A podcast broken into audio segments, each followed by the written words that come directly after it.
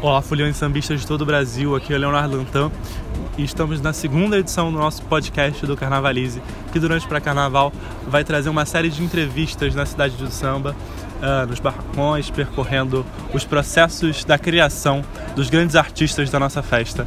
É o terceiro ano da nossa coluna, que começou como texto no nosso site e que agora ganha formato de podcast, para a gente bater um papo e saber um pouco dos processos criativos, das referências, de como a crise está afetando o carnaval e do que, que as escolas vão apresentar nesse carnaval de dois mil e vinte. É, nosso segundo convidado, então, depois da nossa estreia com o Leandro Vieira, é João Vitor Araújo, o carnavalístico da Paraíso da Tuiuti, que está voltando ao grupo especial e que está estreando na Azul e Amarelo de São Cristóvão. Uh, o João Vitor é um carnavalesco com uma trajetória muito bacana, estreia em dois mil e quatorze na Viradouro e já é campeão no primeiro ano. Uh, em dois mil e quinze ascende ao grupo especial e faz, mais um, faz a sua estreia no grupo especial e depois tem uma passagem, uma volta ao grupo de acesso, tem uma passagem de amadurecimento.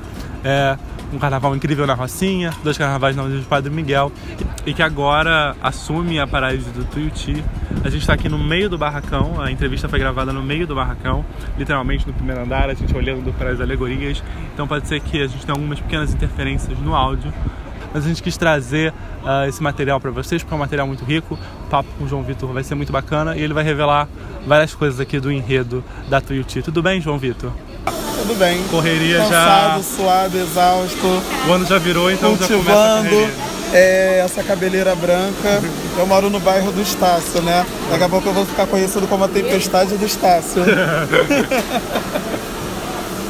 É, João, eu queria que a gente começasse falando um pouco do enredo, assim, acho que as pessoas ainda têm muita dúvida de como o enredo vai se desenhar na avenida. Uhum. E eu queria que você explicasse exatamente o que é o santo, o que é o Sebastião e como isso vai se dar. Assim. É, no início é, é, ele gerou uma série de dúvidas, porque que, que as pessoas perguntavam o que, que tem a ver o santo com o rei, isso não é forçação de barra para poder exaltar o santo. Então eu explico para vocês, primeiro que pra gente é mais do que o enredo. É uma forma da gente cantar na avenida do Santo Padroeiro do Paraíso do Tuiuti e da cidade do Rio de Janeiro, que é São Sebastião, tá? Essa foi a minha real intenção, na verdade, de pegar no coração do componente, do, do, do morador da comunidade do Tuiuti, do presidente. E assim, o que me, me chamou muita atenção nessa história toda são as coincidências mesmo históricas envolvendo o santo com o rei. Primeira delas, a mística data de vinte de janeiro. No dia vinte de janeiro de duzentos e oitenta e seis depois de Cristo, São Sebastião foi flechado. Foi no dia vinte de janeiro de mil quinhentos e cinquenta e quatro que o rei de Portugal nasceu. E o rei de Portugal recebeu o nome de Sebastião devido à devoção dos seus pais. Tá? E historicamente é dito que quando ele era jovem, ele recebeu uma das flechas do martírio de São Sebastião do Papa Bento, Bento, Bento quatorze, tá? Perdão. Essa, ele recebeu, entendeu, essa flecha do, do, do martírio de São Sebastião. E ele era um religioso, era um católico é, é, fanático até, na verdade. Inclusive, essa devoção pelo cristianismo fez com que ele fosse para a guerra com tudo, sem pensar, sem se organizar, dando no que deu, né? Resultado, enquanto Portugal tinha uma tropa minúscula, o Marrocos tinha uma tropa gigantesca que devorou os soldados portugueses em, em, em, em segundos. Entendeu? Então assim, e essa história chegando no Brasil, aqui no Brasil essa história, o, o, a figura mística do rei de Portugal, ela é cultuada nos batuques e nas encantarias do Maranhão, né? Acho que todo mundo já ouviu falar um pouco da história da lenda do touro negro coroado que percorre as areias da praia de Lançosa em noite de lua cheia. Já foi falado, isso me lembra muito Joãozinho Trinta, tá? Eu acho que é a parte onírica dessa história toda e eu acho que carnaval é isso. Então, principalmente quando você consegue juntar o histórico, que é comprovado historicamente, com o onírico, né? com, com, com o lúdico, isso é carnaval. Entende? E essa história ela é contada de várias formas. O mito Dom Sebastião ele é cultuado no Brasil, ele é cantado no Brasil de várias formas. Ou através da figura do touro negro coroado, ou a, através da figura do caboclo Sebastião, que é muito cultuado nas rodas, no, no, no, nos ritos de, de, de candomblé e de umbanda naquela região, tá? A figura, essa figura mística do rei de Portugal também já foi revivida em manifestações populares, principalmente no Nordeste, como o Massacre da Pedra Bonita, a Guerra de Canudos e outras mais, né? Inspirando a literatura sebastianista, né? Inspirando é, Ariano Suassuna, João Cabral de Melo Neto também, dois imortais da Academia Brasileira de Letras, né? Que começaram, que criaram esse movimento armorial. E o grande é, é, é isso, entende? Essa, essa, a pegada do nosso enredo é isso, é trazer o rei de Portugal, contar a origem dele, a chegada, o nascimento dele, a infância dele, toda essa epopeia de guerra, de morte, de desaparecimento, e chegar no Brasil falando dessas lendas, desse encantamento, dessas crenças que o povo nordestino tem em cima da figura do rei Dom Sebastião. E, por fim, a gente tem a figura do santo, né? Aqui no Rio de Janeiro, no último setor da escola, cultuando o dia vinte de janeiro, Sebastião, Oxóssi, que representa um pouco do espírito aventureiro, guerreiro que o carioca tem. Assim como Dom Sebastião, que não tinha medo de nada, mesmo cego devido ao seu fanatismo religioso, ele foi com tudo para a luta. Eu acho que o povo carioca, o povo brasileiro, ele tem um pouco de Dom Sebastião. Ele não tem medo de nada, ele não vacila, ele não se rende fácil. Então, por isso, acho que tem um pouco dessa... Eu acho que tem tudo a ver, tá tudo relacionado.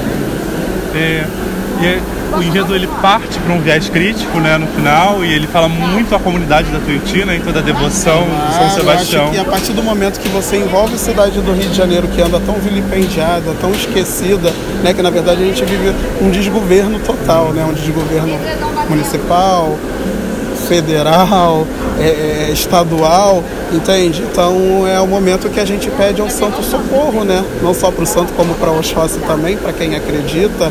A gente pede socorro, a gente clama por uma salvação, assim como lá no Nordeste eles acreditavam que Dom Sebastião ressurgiria da fenda das pedras para libertar o Nordeste da seca, da fome, de todas as mazelas. Aqui a gente clama a São Sebastião Padroeiro para que liberte o Rio de Janeiro de todas essas mazelas e torne os nossos dias um pouco melhor, né?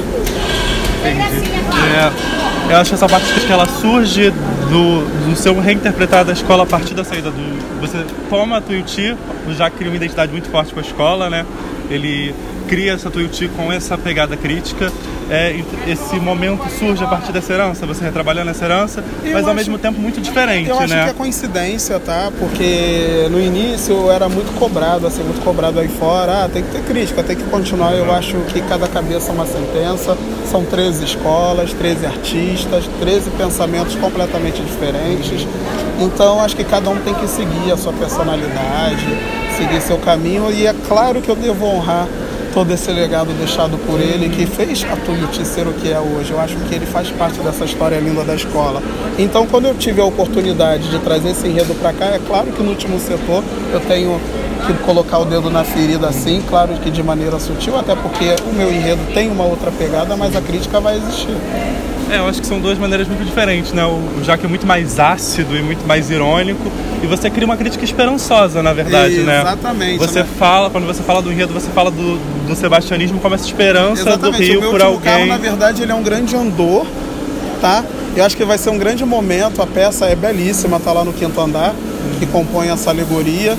E eu acho que, na verdade, vai ser um momento para que o público que estiver presente na Marquês de Sapucaí faça seus pedidos, faça suas promessas, porque eu acho que é isso, o carnaval é fé, o carnaval é, é, é religiosidade, sim, as pessoas acreditam, as pessoas se emocionam, as pessoas desejam coisas boas, para mim é isso. E acho que outra herança também que a gente pode perceber é o abri-alas, né? Esse investimento por, um, por uma abertura grandiosa. É, isso foi um desejo seu? Como é que você chegou a esse... Olha, eu já gostava bastante, né? Eu acho que por mim o carro Abrialas, ele teria cinco carros acoplados. Viria uma carreata. Eu adoro. Assim. É brincadeira, assim, não, mas assim, tipo, além do... O grupo especial pede essa hum. magnitude, tá?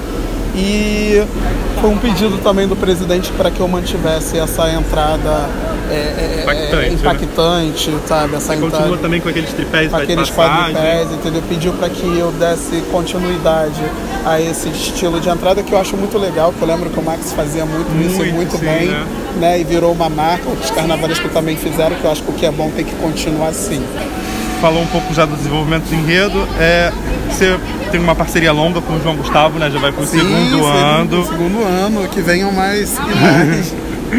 É, e como é que foi o desenvolvimento junto com ele? Vocês trabalham de uma maneira muito colaborativa, né? Sim, é muito engraçado, porque o Gustavo está sempre na minha casa, esse trabalho começa lá em casa. Uhum. A gente começa lá em casa sempre com bolo, com lanche, que a gente gosta de comer, entendeu? É sempre com bolo, lanche, a gente começa a discutir ideias.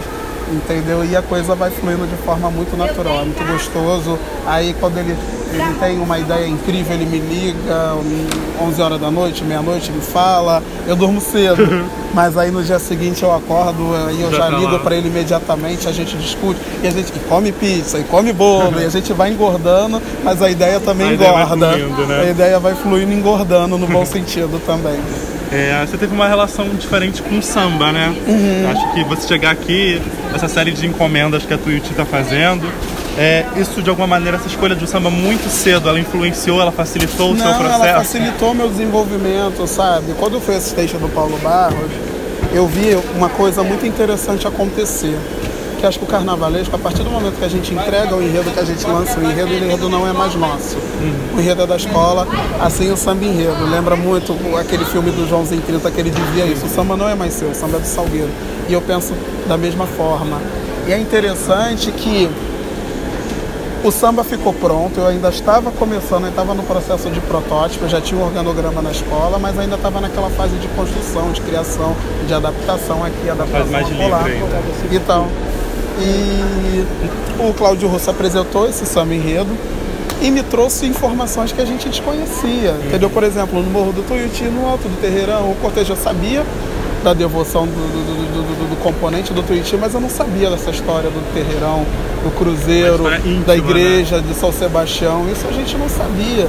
Então, quando a gente tomou conhecimento disso, eu falei, opa, não, é a gente que tem que mudar o nosso rumo. Uhum. Entendeu? É assim, caminhando lado a lado, compositor carnavalesco. Carnavalesco não tem a palavra final, eu acho que é uma troca. É... Parece que o morro, o céu do Terreirão vai aparecer no desfile vai também, aparecer, né? E a gente está de frente para ele. Ali tem uma equipe de cenógrafos lá da E B A trabalhando, uhum. Tá? É um carro alegórico, é um carro alegórico. É um tripé que não é um carro alegórico. De fato, a gente está tentando, a gente está montando uma réplica de uma favela. Então, para isso, a gente acionou, eu acionei cenógrafos profissionais Sim, mesmo para poder trabalhar. Especial, né? Entendeu? Não tem brilho, não tem espelho, não tem o exagero do estilo de carnaval. Maravilha, a gente está aqui literalmente no primeiro andar do barracão, então vocês vão ver algumas interferências, alguns sons vazando, é isso, mas aqui, vendo tudo, fica muito mais fácil de falar, né, da sua uhum. obra. Então, Vitor, você já passou pelo especial em dois mil e quinze, um desfile marcado pelo, por, por, pela chuva, pelos problemas, Interno. E você volta agora numa outra perspectiva, né? Forte. Mais maduro, que João é esse que reestreia no especial agora. Forte, feliz, estressado, mas... super consciente, sabe, do que está fazendo. Eu acho que é, eu digo sempre que carnavalesco não é sozinho, ele não é o dono da verdade, ele é um gestor artístico, né, podemos dizer assim, e ele depende de muita gente, entende? Então, eu acho que quando um desfile dá certo, é porque todos colaboram, de certa forma, para que aquilo aconteça. Agora, quando você fica sozinho, jogado ao léu, Uhum. entendeu? Pô, a gente não consegue, você não tem o poder de transformar. Quisera eu ter varinha de condão, mas a gente não tem, entende? Então, dois mil e quinze foi um carnaval bem difícil, entendeu? Acho que, na verdade, a, a, a chuva só coroou o que foi já um não estava bom, foi um elemento a mais, entendeu? Então, foi um carnaval que começou tarde, foi um carnaval que eu não concordava com o enredo, foi um carnaval que eu não concordava com o... Foi um carnaval, na verdade, um carnaval, acho que no qual eu fui o coadjuvante o tempo todo. Uhum. Muita gente nem lembra aquele carnaval vai ser. E quando deu errado eu virei o protagonista. Uhum. Tá entendendo? Porque era tudo, chegava tudo pra mim assim. O enredo é esse, o samba enredo é esse, o caminho é esse. É isso, tem que ter assim, isso, entendeu? Tem que ter aquilo. Então, cara, arte é complicado. Uhum. Arte a gente trabalha com a cabeça, com o coração, tem que ter sentimento, entendeu? Por mais que talvez o enredo não seja seu, mas tem que haver uma cumplicidade. Entende? Porque isso é muito comum hoje em dia, praticamente ninguém mais faz enredo autoral. entendendo? Mas tem que haver uma cumplicidade. E não aconteceu, entendeu? Então o que começa certo termina certo e o que começa errado, meu filho, não adianta. Mas sinergia mesmo entre a escola, a escola tá aberta a receber as coisas também, sim, tá aberta sim, a dialogar, sim, né? Sim, sim, eu sou um cara super aberto a sugestões, quem me conhece sabe. Uhum. O que for, que for para agregar, eu não me importo. É. Você já fez um desfile incrível sobre o Viriato, né? Ah, e dá pra amo. ver. É o desfile do coração. Do coração, né? Da vida. Você traz muitas referências de carnavalesco. O Viriato já citou o Joãozinho Trinta aqui nessa. Nessa entrevista, você acha que eles são as suas maiores referências são para esse trabalho? Referências na vida. Na vida no geral, na vida, né? No geral, na vida. Na vida Como na você vida. dialoga com eles, assim? Eu acho que, assim, acho que em pensamento, não em realização, porque eu preciso comer muito arroz e feijão para isso, para chegar aos pés desses dois mestres, mas acho que em pensamento que, primeiro, uma coisa que é fundamental é preciso amar o que faz. E o João amava o que ele fazia. Tá entendendo? O João amava o que ele fazia, o Viriato amava. O Viriato ele era tão apaixonado que ele, pouco para ele importava fazer carnaval como carnavalesco ou fazer carnaval como assistente. E ele brilhava da mesma forma, entende? Então, amar o carnaval, amar o que se faz é fundamental, principalmente nos tempos atuais. Crise eminente, é... e todas as outras adversidades. Aí um prefeito que está fazendo de tudo para acabar com a festa. Já pessoas idiotas que não procuram ler uma sinopse para fazer besteira, o que vem acontecendo com o enredo da Mangueira, tá entendendo? A gente está sujeito a esse tipo de coisa, entendeu? Então você tem que ser forte, tem que ser valente e tem que sonhar, tem que deixar a cabeça sonhar. Exato, né? Tem que estar tanto forte. Entende? Então acho que eu, é isso que eu gosto no João, no Viriato, não é copiar o João, claro, não é copiar não. o Viriato, mas acho que essa essência do prazer em fazer carnaval. Feita de pessoas que vieram antes claro, de você, né? Lógico, tem que saudar isso. Lógico. É, e João, falando desse, desse seu amor pelo carnaval, acho que você é dos únicos dessa nova geração que saíram de um ambiente acadêmico, você tem uma formação no carnaval, né? Isso. Já atuou como aderecista, já atuou como... Né, já fez fantasias de destaque de luxo. De que maneira isso é decisivo, assim, no seu processo criativo? Em tudo isso aqui. Em tudo isso aqui. Na eu não noção, preciso de ninguém. Você é um profissional autossuficiente, Eu né? não preciso de ninguém. Assim, tipo, claro, no bom sentido, assim, eu tenho meus assistentes, mas eu não passo perto e ninguém me enrola. Hum. Você tem toda a noção do processo todo, que é todo, construir, todo, né? Todo, de olhos fechados, eu sei exatamente tudo que tem aqui dentro, tudo que tem da forma que tem que ser, da forma que tem que ser trocada. E... Entendeu? É um domínio do barracão que é um acho domínio que é fundamental para é fundamental para né? todos, não para todos. É um domínio que às vezes a gente cria um projeto incrível, que é muito mirabolante, que vai fazer acontecer, mas a gente não tem a, a teoria toda da é prática. Muito bonito, entende? A teoria é muito bonita. Por exemplo, eu estava falando com até com não lembro com quem eu dizia aqui, tá? Eu fiz C-Ticket um tempo, um período. Que veio uma estagiária do C-Ticket pra cá. Ela não resistiu uma semana. Por causa do ritmo, né? O ritmo é outra pegada, tá entendendo? Eu tô trabalhando em enredo histórico, então tem todas as referências. Eu tenho uma cacetada de livros lá em cima de época pra gente modelar, pra gente trabalhar, até pra eu poder me inspirar, hum. né? Pra eu poder me basear. E a pessoa se assusta, que assim, não é só você pegar do livro, aí você tem que carnavalizar aquilo. Aí vem a loucura, vem o devaneio. Aí numa peça, por exemplo, numa roupa, numa indumentária, eu tenho três mangas. Tá entendendo? Aí a pessoa fica louca, a menina fica desesperada. Nunca vai fazer três mangas. Tá entendendo? Uhum. Então é, é isso, é a prática, é a experiência. É interessante a gente falando sobre isso. É, a minha modelista quase não enxerga, mas modela melhor do que muitas aí fora. Tá entendendo? Graduadas, entendeu? Tem um ferreiro que talvez não entenda bolhufas da teoria, do ferro, da medida, da altura, da largura, da velocidade. Mas olha isso, o que, que ele faz. Olha o que, que ele faz pra mim. Incrível. Tá entendendo? Na prática. Como explicar isso? Tá no sangue. Sai. Você tá falando, a gente tá falando exatamente então desse domínio do barracão. Sim. Esse domínio do barracão é essencial pra essa crise? É essencial pra, pra essa crise. Pra retrabalhar. Porque o tempo eu tô inteiro. trabalhando hoje com pessoas que resolvem. Uhum. Tá entendendo? Eu não tô com pessoas que. Não tô trabalhando com um profissional do talvez. Entendi. Tá entendendo? Eu tô trabalhando com os profissionais da solução. Uhum. Tá entendendo? E o quanto isso vai, isso vai influenciando a sua criação, assim? Não tem, tem que cortar, tem que adaptar, tem isso que diminuir. Parte, isso faz parte, aí tá na, na, na, nas escolas mais ricas, isso tá acontecendo, não seria diferente. Eu já me preparei para isso. Tá aqui o Fernando, que não me deixa mentir, trabalhou. Fernando, trabalhou comigo no protótipo. Lembra que eu dizia para você, para os meninos no protótipo? a gente fazia as fantasias, uma peça mais linda que, pra, que a outra. E o que, que eu dizia? Eu já tenho plano B, plano C, sim, plano, plano D. Pra tudo. Verdade. Lembra? Tá lindo, é. Mas se tiver, eu já pensava lá na frente. Na frente. Se tiver que limpar, vai limpar, vai sem perder a essência, né? Você já vai criando, pensando... Sim, sim, a cabeça não para. Eu já vou pra casa, eu tô vendo a primeira peça, aí eu tenho que imaginar duzentas. E se eu não tiver recurso pra duzentas? Então a cabeça já tem que estar lá na frente tá pra poder... Porque aquelas duzentas peças, elas vão precisar existir. Agora, de que forma você tem que pensar, entendeu? Então é assim que minha cabeça processa.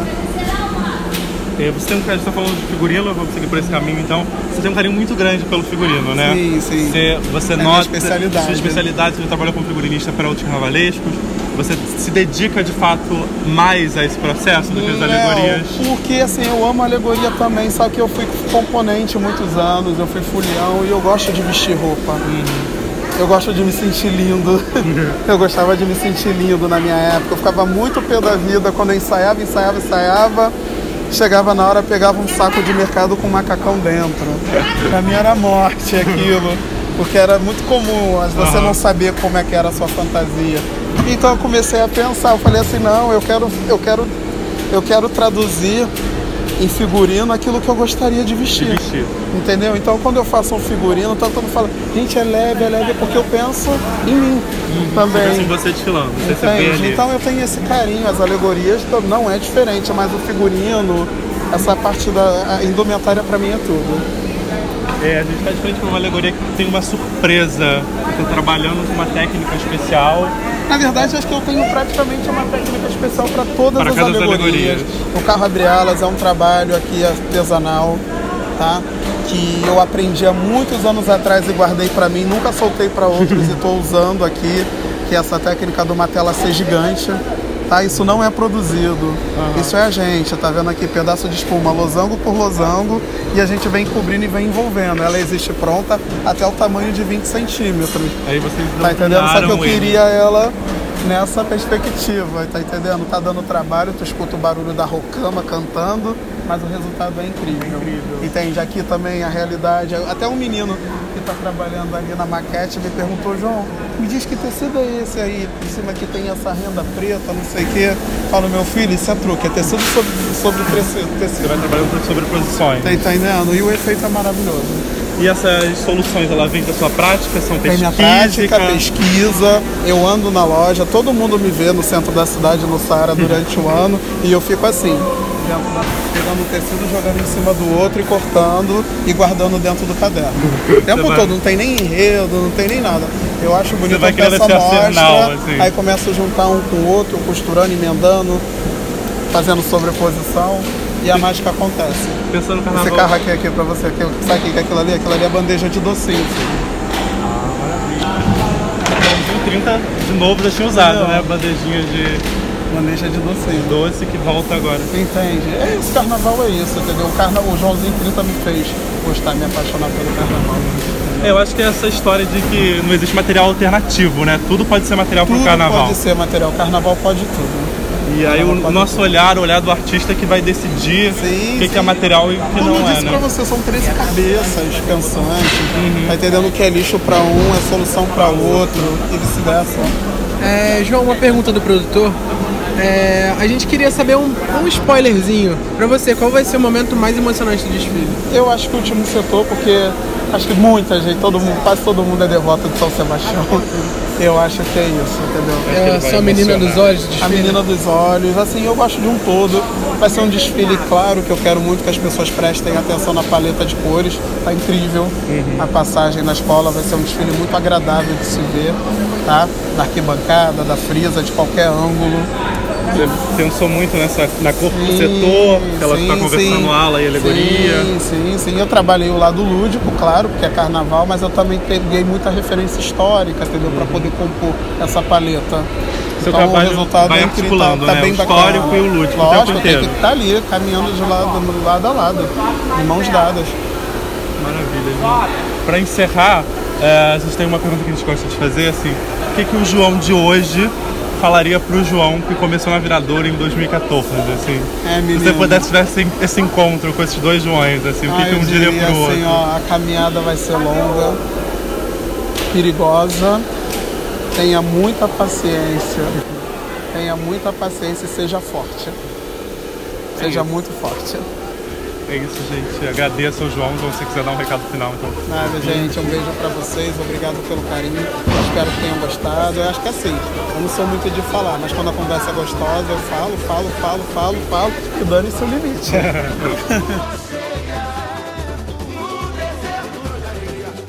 Vocês acabaram de ouvir, então, a nossa conversa com o João Vitor Araújo, gravada no primeiro, que no meio do fervo do barracão da Tuiuti. A gente estava aqui observando as alegorias, um projeto incrível que o João Vitor está desenvolvendo para o Carnaval da Tuiuti desse ano. A gente segue nesse pré-carnaval um tempo nas nossas redes sociais.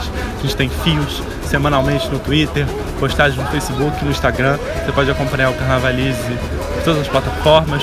Nossos textos também seguem no nosso site, a cobertura do Carnaval de São Paulo. Eu espero que vocês gostem. E até o Carnaval a gente vai trazer algumas outras entrevistas ainda de carnaval, do especial, da Série A, saber um pouco o que algumas escolas estão aprontando para o Carnaval desse ano. Agradeço a você que nos ouviu até aqui e siga carnavalizando com a gente.